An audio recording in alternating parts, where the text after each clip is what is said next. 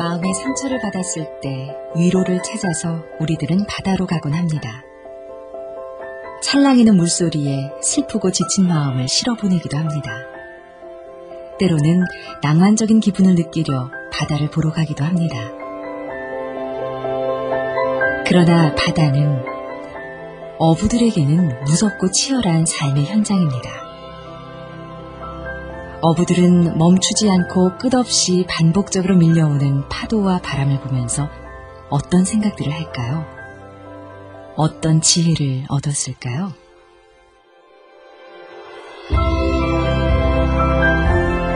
CBS 특집 다큐멘터리 삶의 현장에서 지혜를 찾는 무지한 스승. 오늘은 마지막 이야기, 바다의 지혜 편을 보내드립니다. 통영수협 견유 위판장에는 이런 플래카드가 걸려 있습니다. 그물코 치수 사이즈 20cm 미만은 금지합니다. 감성돔 자율공동체. 이 플래카드의 내용은 산란철에 크기가 작은 물고기를 잡으면 자발적으로 방류하자는 내용입니다. 견유 위판장의 박성윤 경매사에게는 존경하는 어부가 한 명 있습니다. 그 어부는 아무도 보지 않는 바다에서도 지킬 것을 지키는 자율적인 인간이기 때문입니다. 어부의 이름은 설복규입니다. 군입대 전부터도 어부로 살았던 설복규 선장. 그는 지금은 명성호란 이름을 달고 있는 작은 배를 몹니다. 스무 살 무렵 그는 나는 앞으로 쭉 어부로 살 수도 있겠구나 라고 예감했습니다. 쉰 살 무렵 그는 바다를 보면서 자신이 살아온 길을 돌아봤습니다. 그는 가끔 물고기의 눈을 응시합니다. 초롱초롱 눈동자가 너무나 예쁩니다. 그 고기 눈이 초롱초롱해 오른 고기가 내가 니를 잡아야 내가 먹고 살구나. 눈 초롱초롱한 채로 보면 그만 그래요. 또 예쁜 물고기도 오자, 올라오잖아요. 내가 마음이 미안해져. 슬픈 마음을 가질 수도 있는 게 인간입니다.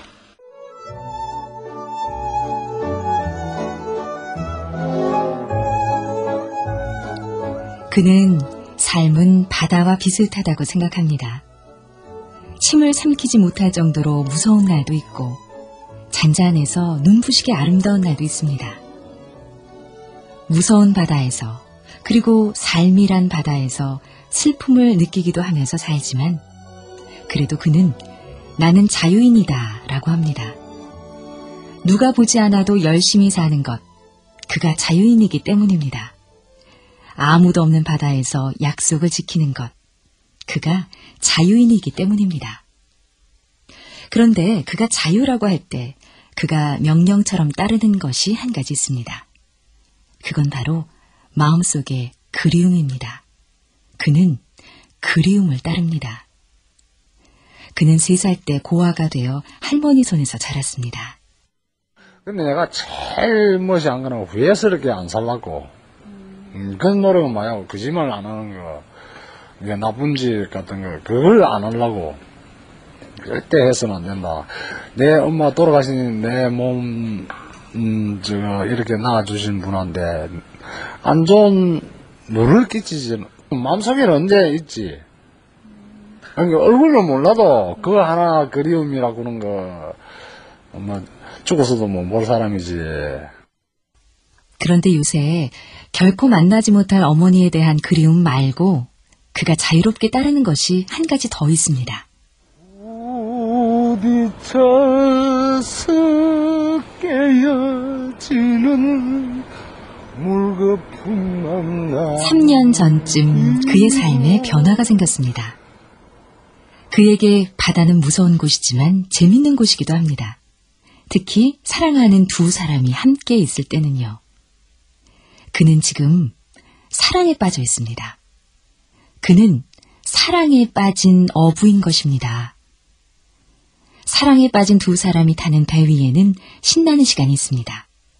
물고기를 잡는 시간과 그리고 그래도 참 재밌다고 고기도 잡지만은 뭐 돈도 벌지요 재밌구만은 놀이터도 되고 거기서 뭐니까 부부간에 아이스 트는 시간도 있고 또 노래하는 시간도 있고 뽀뽀하는 시간도 있고 정말로 아, 도다리 나왔다.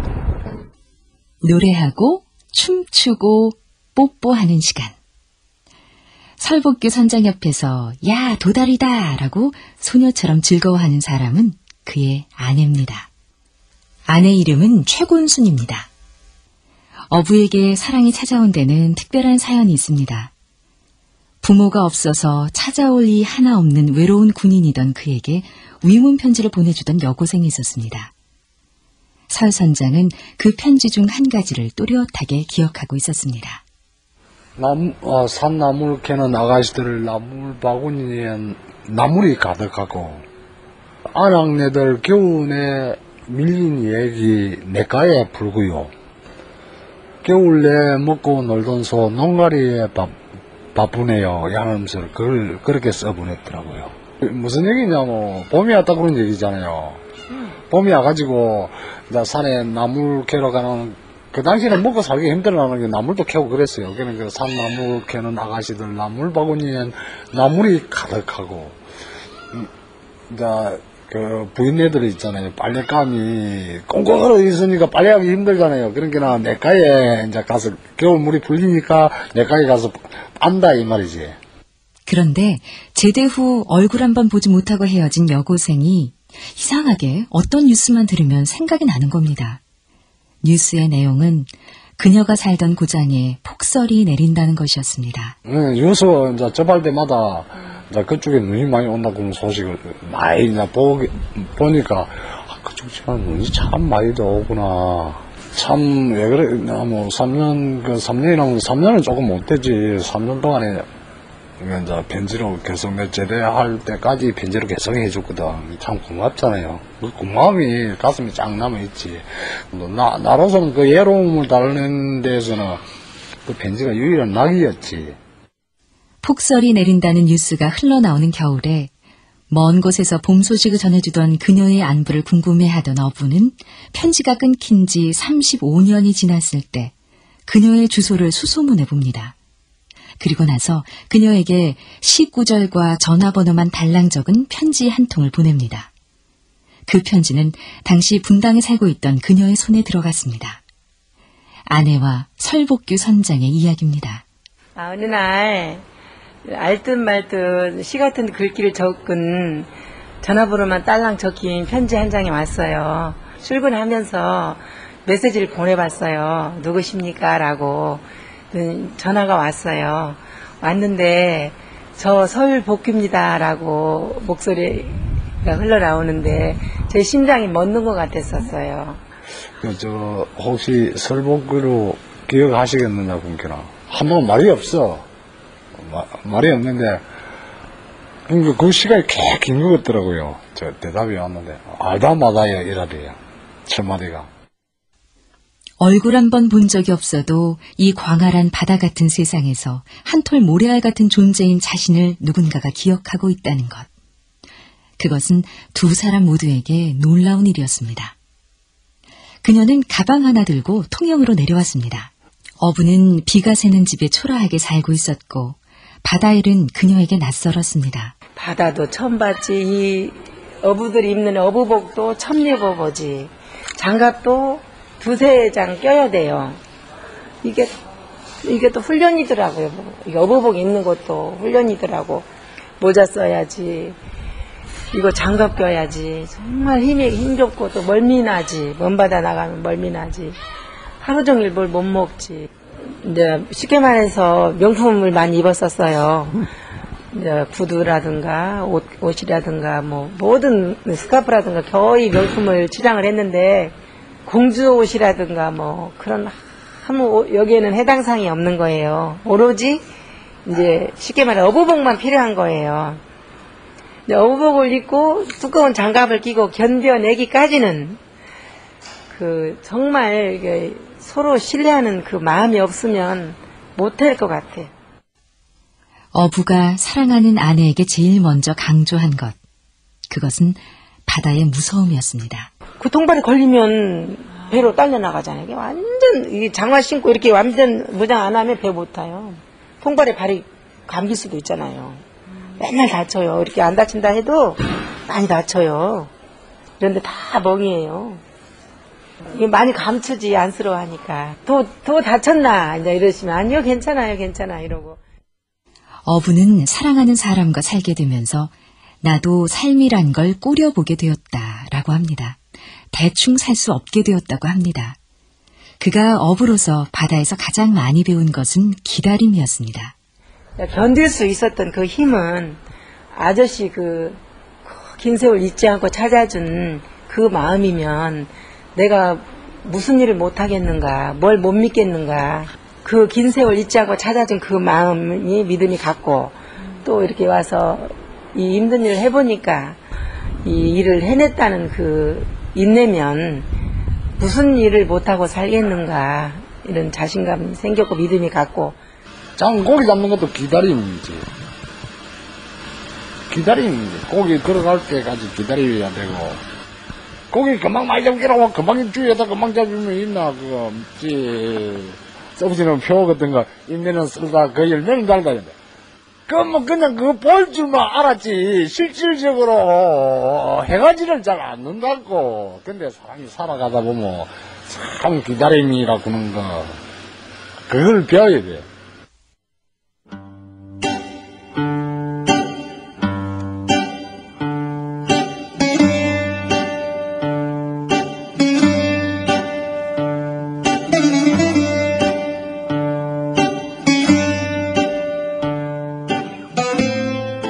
그의 나이 예순. 이제 그는 인생 마지막 희망과 기다림에 대해 생각합니다. 인생은 어차피 고생입니다.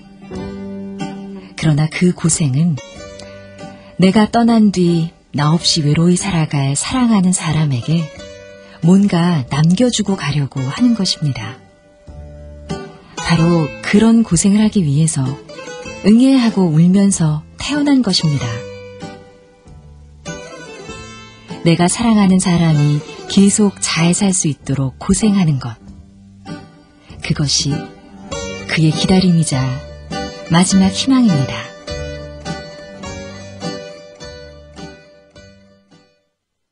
내일이 있기 때문에 살아가지.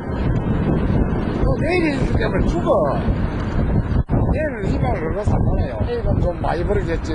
오늘보다 내일은 좀 나아지겠지.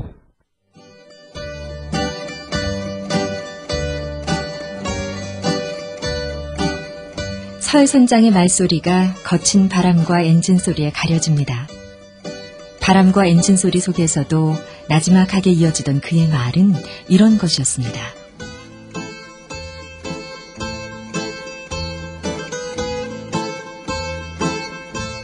오늘 물고기가 잡히지 않는다고 내일도 잡히지 않는다는 법은 없다. 희망은 분명히 내일 속에 있다. 그러나 그 내일 속에는 죽음도 있다. 슬퍼하면서도 희망을 품을 줄 아는 것, 기다릴 줄 아는 것이 인간이다. 그것이 참 사랑이다. 노인은 바다에서 고기를 잡는 지혜와 함께 사랑을 하는 지혜를 얻습니다.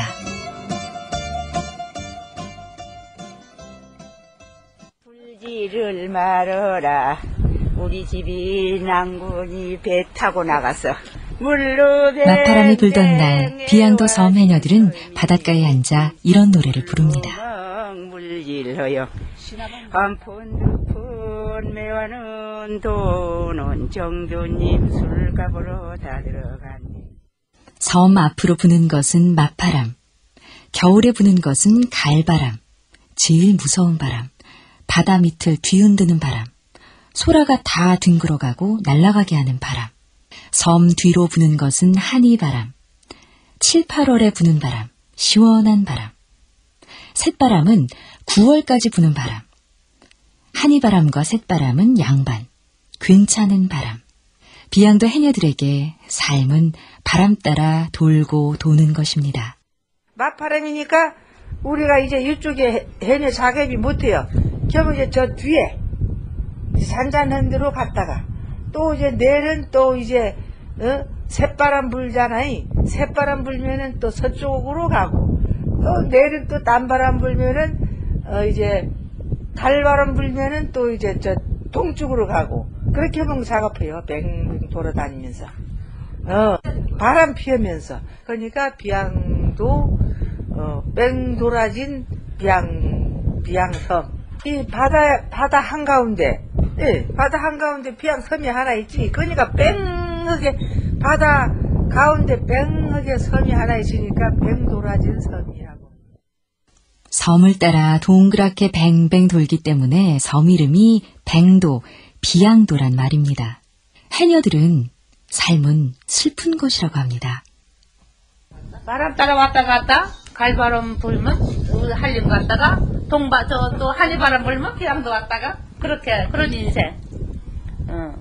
갈바람 불면은 한림 가고 또 새바람 불면 비양도 그런 그런 인생. 슬프게 슬프지 그냥 이 비양도 섬에서만 살자고 하니까 슬퍼가지고. 돌고 돌고 벗어날 수 없기 때문에 슬프다는 해녀들의 말에 따르면 인간은 다 자신만의 섬, 비양도에 살고 있는 셈입니다. 뱅뱅 돌면서요. 비양도 보마을 죽집 아주머니는 당뇨 때문에 다리가 불편합니다. 그녀는 맞바람이 부는 날을 제일 싫어합니다. 몸도 칠칠, 마음도 칠칠, 어딘지 지저분해지는 느낌이 들기 때문입니다. 그녀도 젊은 날 해녀였습니다. 그녀는 자신의 일생은 사라호 태풍 같은 것이었다고 합니다. 하도 일만 해놓으니까 바람 막 센 바람 막 그냥 그 모진 바람이 있지 그 바람 들어 올라면은이 파들어 올라면은 바람이 됐어지려면은 저 먼 데서부터 물속에서부터 하얀 물이 들어온다고 자간 물. 막 몸이 실렸고 그냥 나오면은 또 자가 물건 못했다고 이제 또 들어가라고. 나 인생에 살아, 살아간 것 치면은 사로 대풍이나 마찬가지로 살았지. 그러나 그녀는 많은 일들을 겪으면서 바람이 주는 지혜를 알게 됐습니다. 하려면 이렇게 사는 것이 바람 부는 거가 마찬가지야. 바람과 같다고. 살아, 세상에 살아가는 것이. 불 때는 불고 잔잔은 잔잔하고 지나가서 이제 또, 또, 이제 기운 되면 또 그 바람 또 돌아오고.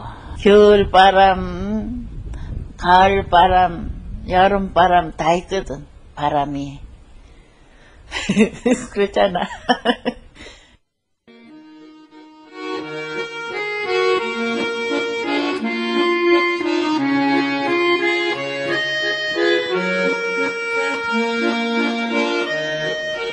아무리 거센 바람도 결국 물러가고 물러간 바람도 다시 때가 되면 몰아칩니다. 해녀들은 바람을 보면서 인간에게 일어난 수많은 일 중 기쁨이 아니라 고통에 대해서 알게 됐습니다. 고통은 왔다가 밀려가고 또다시 반복되고 해녀들은 고통도 언젠가는 사라진다는 것 그리고 또 다른 고통이 다가올 수 있다는 것을 바람을 보면서 배웁니다. 고마죽집 아주머니의 남편이 죽던 날은 아주 거친 한이 바람이 불었습니다. 서귀포에서 숨을 거둔 남편은 기어이 비양도에 묻히고 싶어 했습니다. 해녀 학교가 있는 귀덕마을 근처. 이제는 늙어 은퇴한 해녀들이 마늘을 까고 있습니다. 그 중에는 동료 해녀들이 최고의 해녀였다고 엄지손가락을 번쩍 치켜드는 여든 살 해녀도 있었습니다. 최고의 해녀가 된다는 것은 아주 먼 바다까지 가서 바다 깊이 들어갈 수 있다는 겁니다. 그녀는 어떻게 먼 바다까지 갈 수 있었을까요? 그녀에겐 노래가 있었습니다. 어거차 소리에 배가 올라가는다 이어사나 이어도사나 이어사 해녀가 먼 바다를 향해 헤엄쳐 갈 때는 가사와 가사 사이에 있는 숨소리, 살려고 내는 숨소리도 노래가 됩니다. 유만지면 얼마나 가랴. 진도바다 한글로 가네. 어이기야 고라. 고라도 사이. 너무나 가네. 슬금슬쩍 잘 넘어가네. 오케이. 해녀들은 바다에서 나오면 특이하게 숨을 쉽니다.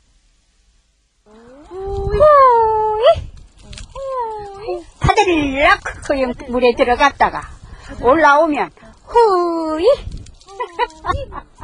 후이 후이야 숨을 쉬지 숨을 참았다가 호위하면 내리면 이제 마음이 싹 풀려가지고 좋은 거지. 숨이라도 숨을 참았다가 밖에 나오면 아주 기분이 좋아. 아, 이제 살겠다 해서 호위하는 거라 그때는. 그래 호위. 응. 피곤하면 호위 소리가 나와.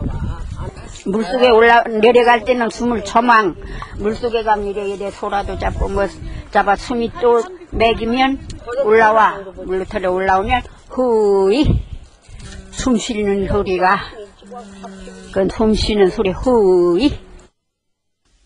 해녀들이 한꺼번에 바다에서 나올 때면 마치 휘파람 소리 같기도 하고 바닷새 소리 같기도 한 호의 소리가 바닷가에 울려 퍼집니다. 해녀들은 바람을 뚫고 숨을 쉽니다. 살려고 내는 소리입니다. 호의 소리엔 이제 살았다는 의미가 들어 있습니다. 이것이 숨비 소리입니다. 해녀의 아들인 한 샤시공은 호의 소리에 대해 이렇게 말합니다.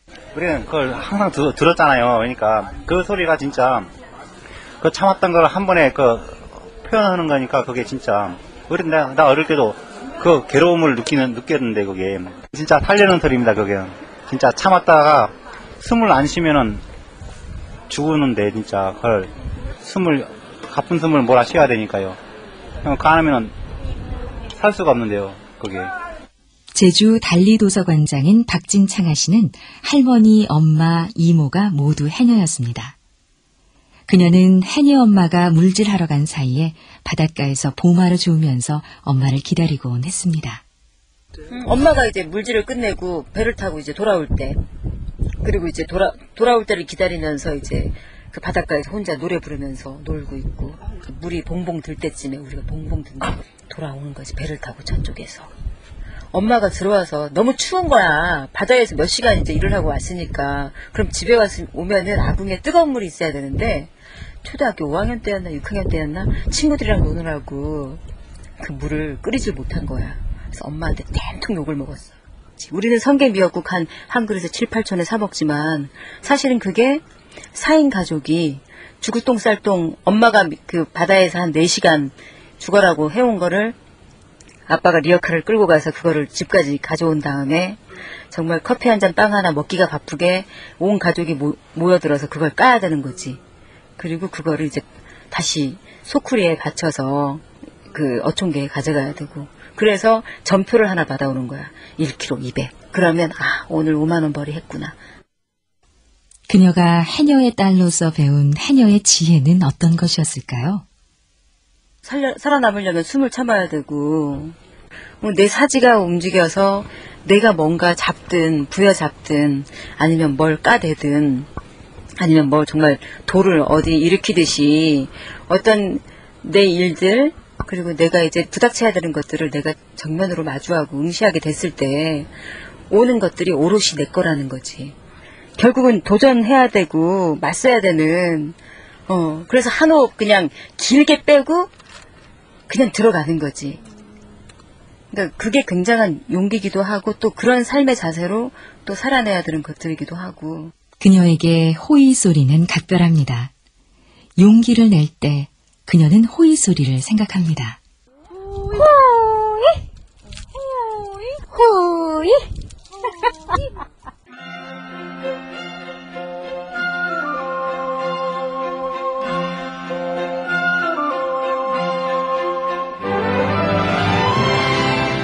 어부와 해녀들은 마치 자신들의 바다인 것처럼 이런 말을 들려줍니다.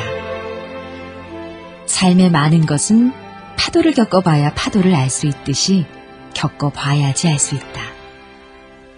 바다가 선과 악의 얼굴을 가진 것처럼 인간은 누구나 이미 삶 속에 자기만의 천국과 지옥을 가지고 있다. 물고기를 잡을 때는 물고기만 생각해라. 전복을 딸 때는 전복만 생각하라. 인간의 고통은 파도처럼 밀려오고 사라지고 또 밀려온다. 용기를 내고 숨을 한번 크게 쉬고 뛰어들라.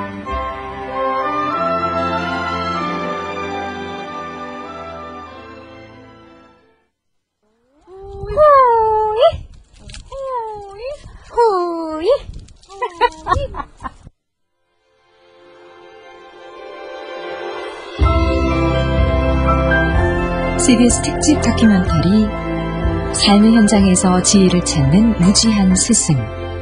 오늘은 그 마지막 순서 바다의 지혜편을 보내드렸습니다. 내레이션의 아나운서 김용신, 취재 구성의 프로듀서 정혜윤이었습니다.